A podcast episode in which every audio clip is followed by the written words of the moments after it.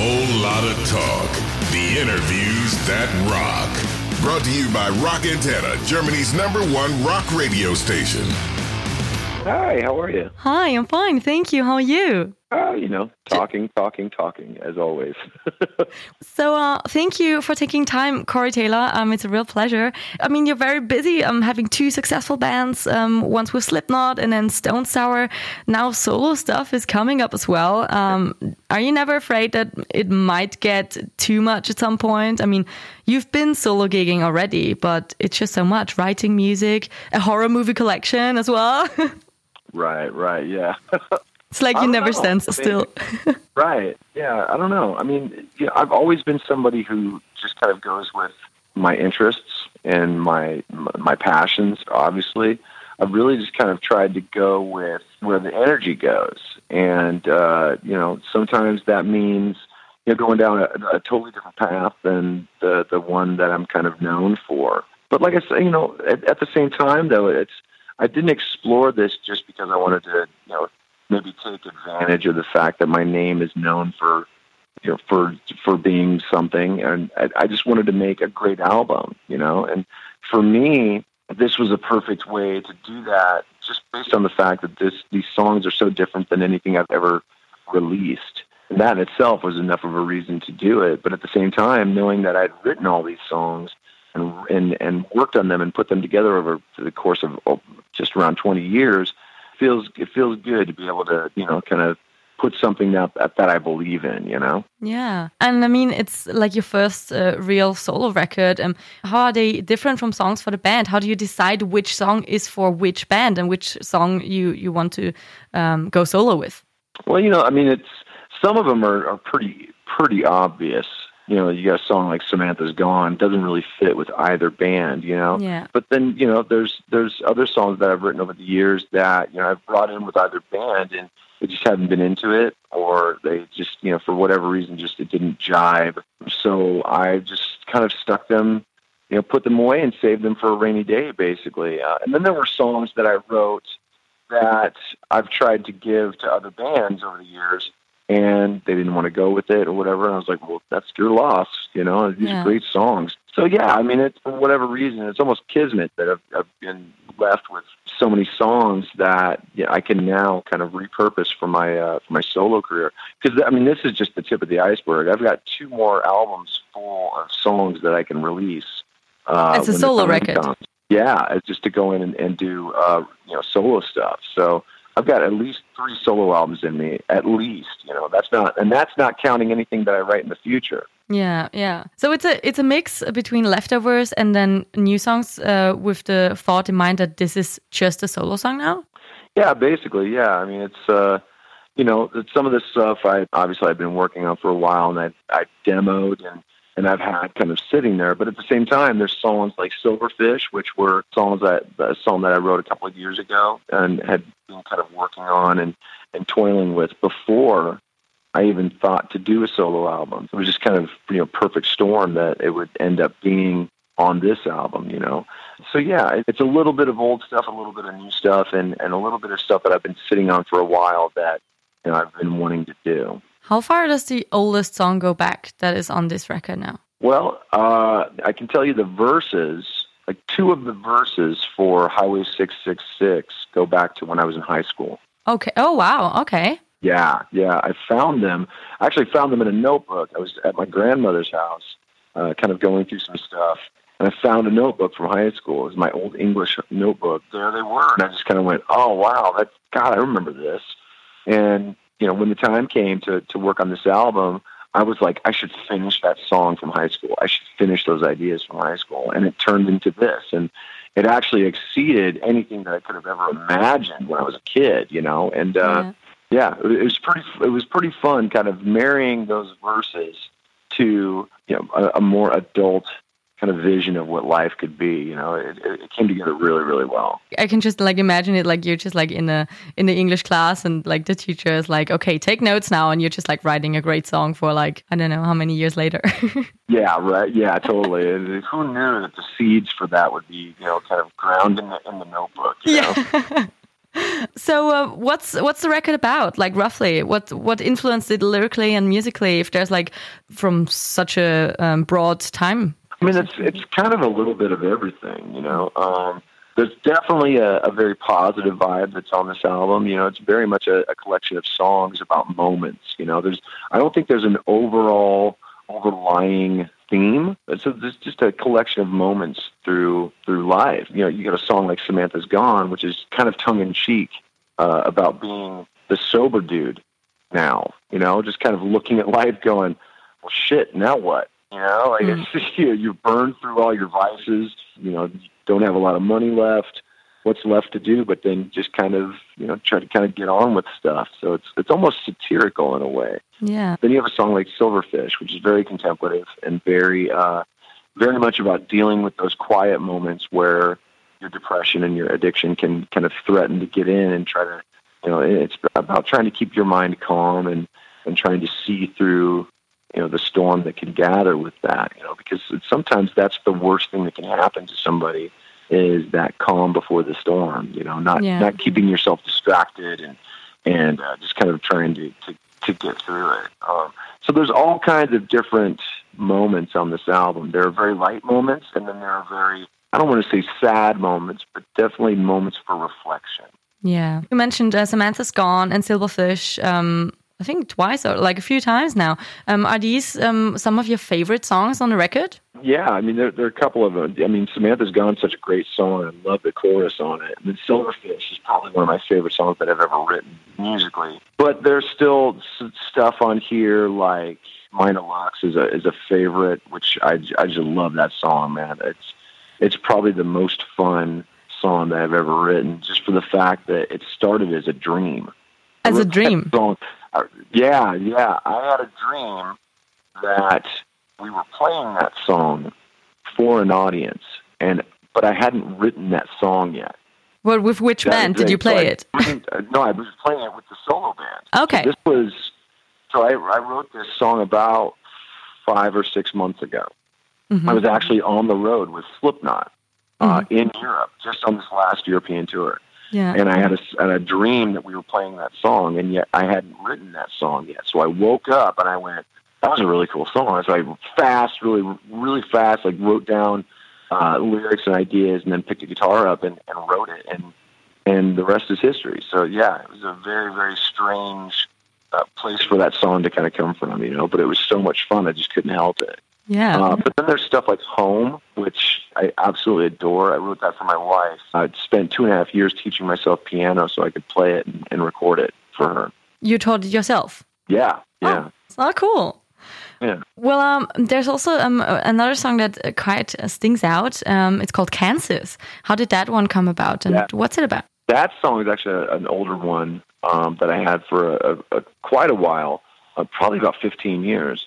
I demoed it, but it always felt incomplete for the longest time. So when the time came to kind of put the demos together for this, I, I took that song and and finished it basically. I, I rewrote the lyrics uh, for the for the verses. I rewrote the verses completely because I didn't really like what I had on the original version, and then added the modulation at the end where you know it jumps up a whole step.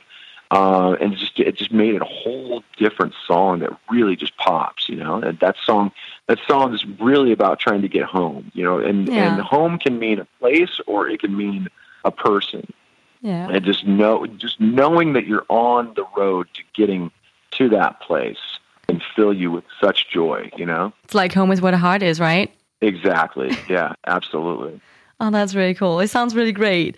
Today, he released two songs. It's uh, They're called Black Eyes Blue and um, Corey Motherfucking Taylor Must Be Stopped, which is quite a funny, uh, quite a funny title. Um, what's these songs about, and why uh, did you want to release these two songs, like as as your first uh, songs from the record? These two songs really kind of represented the two ends of the spectrum musically that are on the album. You know, as all over the place musically as the album is, um, and you can really hear my influences and my references like all over the place. These two songs really kind of represented maybe the two points where it all kind of comes together. Whereas you have Black Eyes Blue, which is very much a, song, a singer songwriter kind of rock punk tune that really kind of uh, is is uplifting. It's got a huge chorus. It's a, a very sweet song about seeing London for the first time with my wife. Mm. Um, the, the, it was the first time that she had ever been there. I'd been there many times, but she had never been there before. And getting to see it through her eyes really reminded me of just how lucky I am as a person to be able to do what I do and see the world. And also that maybe sometimes it takes the right person to be able to enjoy life again, you know? So that's, you know, that, that was a song that I wrote about her and, and what she brings out of me. But then you have uh, CMFT Must Be Stopped, which is just a big romp of a, uh, an old school hip hop song. You know, like it's I wanted it to have that old school kind of Rick Rubin early '80s Run DMC vibe, where there it's hip hop, but there's it's rock. You know, it's it's real rock and uh, not nu metal, which is completely different, but just a rock song with with hip hop tendencies. You know, and uh, it, it felt really fun to be able to put that together and really kind of have this grandiose moment of showing the world just what they unleashed when they made me famous. Let's put it that way. I mean, just really, you know, having fun with it and realizing that, you know, there are people who love me, there are people who hate me, but at the end of the day, I'm just going to be me. And that's what that song is about. And that's what we really appreciate about you. exactly. There you go. Right. um, so, who helped you on this record? I mean, um, did you had help from uh, some of your bandmates, right? like well, recording yeah, well, it? Kinda. Yeah, I uh, well the the solo band that I put together is made up of, of friends of mine from over the years. Mm. Um, people who I've known for a very long time and who I knew creatively and talent wise could really destroy this album. Um, in a uh, good way. Yeah, in a very good way. Christian Martucci, uh, who people know from Stone Sour, but he's also played with everybody from Black Star Riders to Dee Dee Ramone. He plays guitar. Zach Throne plays uh, the other guitar, who has played with everybody from Pearl Aday to Bruce Kulick. There's Jason Christopher, who is everybody knows is my best friend, who I've done uh, the acoustic solo shows with yeah. uh, on my book tours. Um, he plays bass, and he's played with everybody from Prong and Ministry to Sebastian Bach. And then on drums, there's uh, Dustin Schoenhofer, who is the drummer for Walls of Jericho.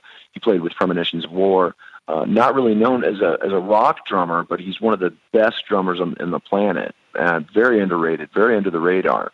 And uh, I just knew that he would crush on this album. They were also picked specifically for who they are as people, being able to be good friends and have a good time hanging out and really enjoying what we do. You know, I've spent a lot of time, sadly, over the years with people who are just miserable about mm-hmm. what they do for a living and, and, what they do, what they're allowed to do, you know, what they get to do yeah. for a career. And, and sometimes when you achieve your dream, it's the best way to be miserable for some of these people. Yeah. And I realized that if I was going to do a solo album, I wanted it to be full of people who are just as stoked, just as, as happy, just as thrilled, just as excited as I am to be able to make music. Not only make music, but be able to just you know, have fun doing it and be able to do it with people who really enjoy it. That was the criteria for being in this band. And uh, yeah, I'm, I'm very lucky that I know that many people who are that good and are also just fun people to be with. Yeah, it sounds really great. It sounds really real, you know. Well, that's that's a perfect way to put it. Yeah. Um, and then yeah. I mean, we are in a really difficult time at the moment. I mean, uh, we cannot deny yeah. that. Yeah. Um, many musicians postponed uh, their release um, due to Corona, um, the whole crisis. Um, has that ever been a discussion for you as well? Um, and do you have an exact release date yet? Because all we know is that um, it's September at some point. No, no, we actually moved it back because everything's kind of running behind. Actually, uh, October 2nd. Oh, okay. that's when yeah, so that's when the album will be dropping. Yeah, the the two songs come out July 29th. Video comes out for CMFT Must Be Stopped uh, on the same day, July 29th. And then a video for Black Eyes Blue comes out a couple weeks later. And then we will, I think we're going to drop a couple more songs before the album actually drops on October 2nd. Okay, uh, which ones? Which yeah. ones are to follow? Don't know yet. I haven't really thought. I, I, I want to do something that kind of represents all the different styles on the album as well, you know. So I don't want it to be the easy choice.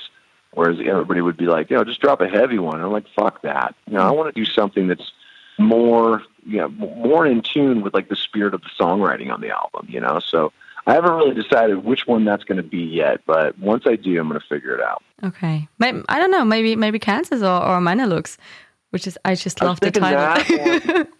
maybe even yeah, I know, right? Maybe even uh, halfway down, you know, because it's just mm-hmm. such a mm-hmm. great rock tune, you know. We'll see. Uh, either way, I mean, the great thing is, is there's no wrong answers here because to okay. me, everything on the album is so killer. Yeah. That I think everybody will really enjoy hearing it, you know? Well, I, I totally think that too. Um, maybe um, let's go back to Meine Lux because I don't know. Like I said, the title is just really funny. Why, like, how's the constellation Meine Lux? Is that like, can you explain that? Like, where does that come from? I know, I know, it's weird. Um, it's it's, it's weird German and English. Basically. I know, I know. Uh, I like the phrasing. Basically, it fit with the phrasing that kind of heard in my head. Mine, obviously, being my or mine. Mm-hmm, yeah. Lux referring to Lux Interior, the singer for the Cramps, oh. um, who is sadly not with us anymore. Mm-hmm. Uh, but to me, was one of those one of those prototypes for the ultimate rock singer, the ultimate rock personality, you know? Like he just had a he was just so cool to listen to and to watch and to, you know, if you were a fan of the Cramps, you really knew exactly where he was kind of coming from, you know. Yeah. so this song is really about tapping into that inner rock star, that inner rock vibe, that inner rock personality that just wants to love life and and and just you know drink the essence right to the to the last drop you know. It's about tapping into your inner lux your inner rock star. Oh that's really cool. I can't wait for the world to hear it. Yeah man. Yeah me too. I think i think people will dig it uh, yeah, I think so too. Um, then also, um, well, obviously, like you're you're very busy with your solo stuff, but also with your bands. Um, you should have played this weekend at Wacken Open Air, um, which is basically the biggest metal festival of all time. so um, you should have headlined it with Slipknot. Um, what does uh, Wacken means to you? I mean, sadly, you cannot play it this year, but what does it mean to you? Yeah, yeah. I mean, Wacken is sacred ground. It's a destination, you know. First of all, being invited to play it finally was was such an honor. You know, it was something that we were all really, really looking forward to. Why did it take um, so long, though? It took so long for us to, to be invited. Mm-hmm. Basically, you know, maybe they just uh, you know, maybe for whatever reason they thought maybe we wouldn't do it because we've always been tied to Rock am Ring or Rock im Park or even you know Full Force we've been so lucky to have played so many great festivals in Germany and all over Europe, really, but really in Germany as well. You know, Wacken is like the granddaddy. We obviously wanted to play Wacken for so long. And then, of course, you know, we finally get the chance to headline it, and this happens. You know, I so know. It's like it's like oh, it's so. You would have totally killed it. Like I've seen you before. Like, well, I tell you what. I mean, the plan is for us that uh, everything that we were going to play this year, the plan is for us to play next year. Okay. So that's. I mean, we are absolutely looking at picking up exactly where we left off. Basically, you know, our plan is to tour, like finish this tour cycle and yeah. really finish it and do it right and, and really be able to, you know, bring Slipknot to as many different people as possible.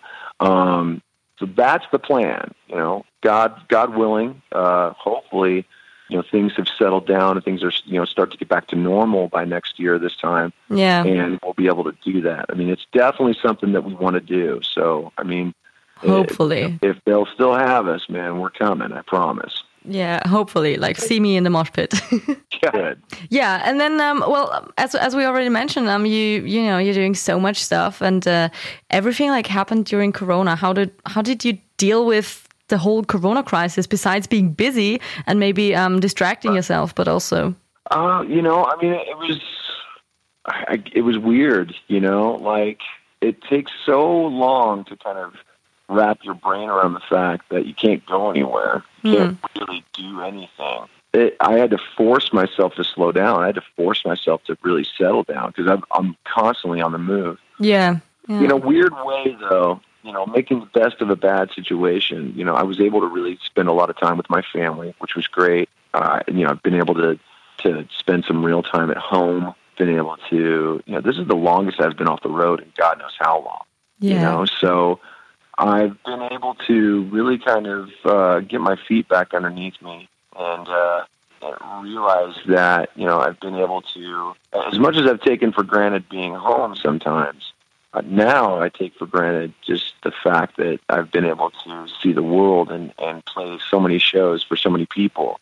Uh, and, you know, and maybe I don't want to take that for granted as much anymore, you know. So it's just about, I've realized that I want to be thankful for everything that I have in my life, you know. Yeah. Yeah, I totally get that. But I, I guess it's nice to recharge. But then also, we cannot wait for you to come back with every project, basically. um, Right, is, is there a solo tour planned as well? Then, like, because you have to finish, you know, the the tour cycle with Slipknot. Is there time for a solo tour, or are you working on a new book as well? Like, what's the next steps I then? mean, I mean, the plan is to do some some touring on this, obviously. But you know, for me, my plan is to you know, do as much as I can with what we can do right now, which is like either virtual shows or you know, doing you know some of the various social distancing shows that they've been talking about doing. Um, do as much as we can with what we have. Next year, finish up touring with Slipknot, finish the tour cycle, and then after that's done, go in and record another solo album and tour on two albums instead of just one. Oh, okay. That's my plan right now. Yeah, Okay. I've got enough. I've got enough material for another two or three albums, solo wise. Like I could, I could keep doing this for a while. That's how many songs I have.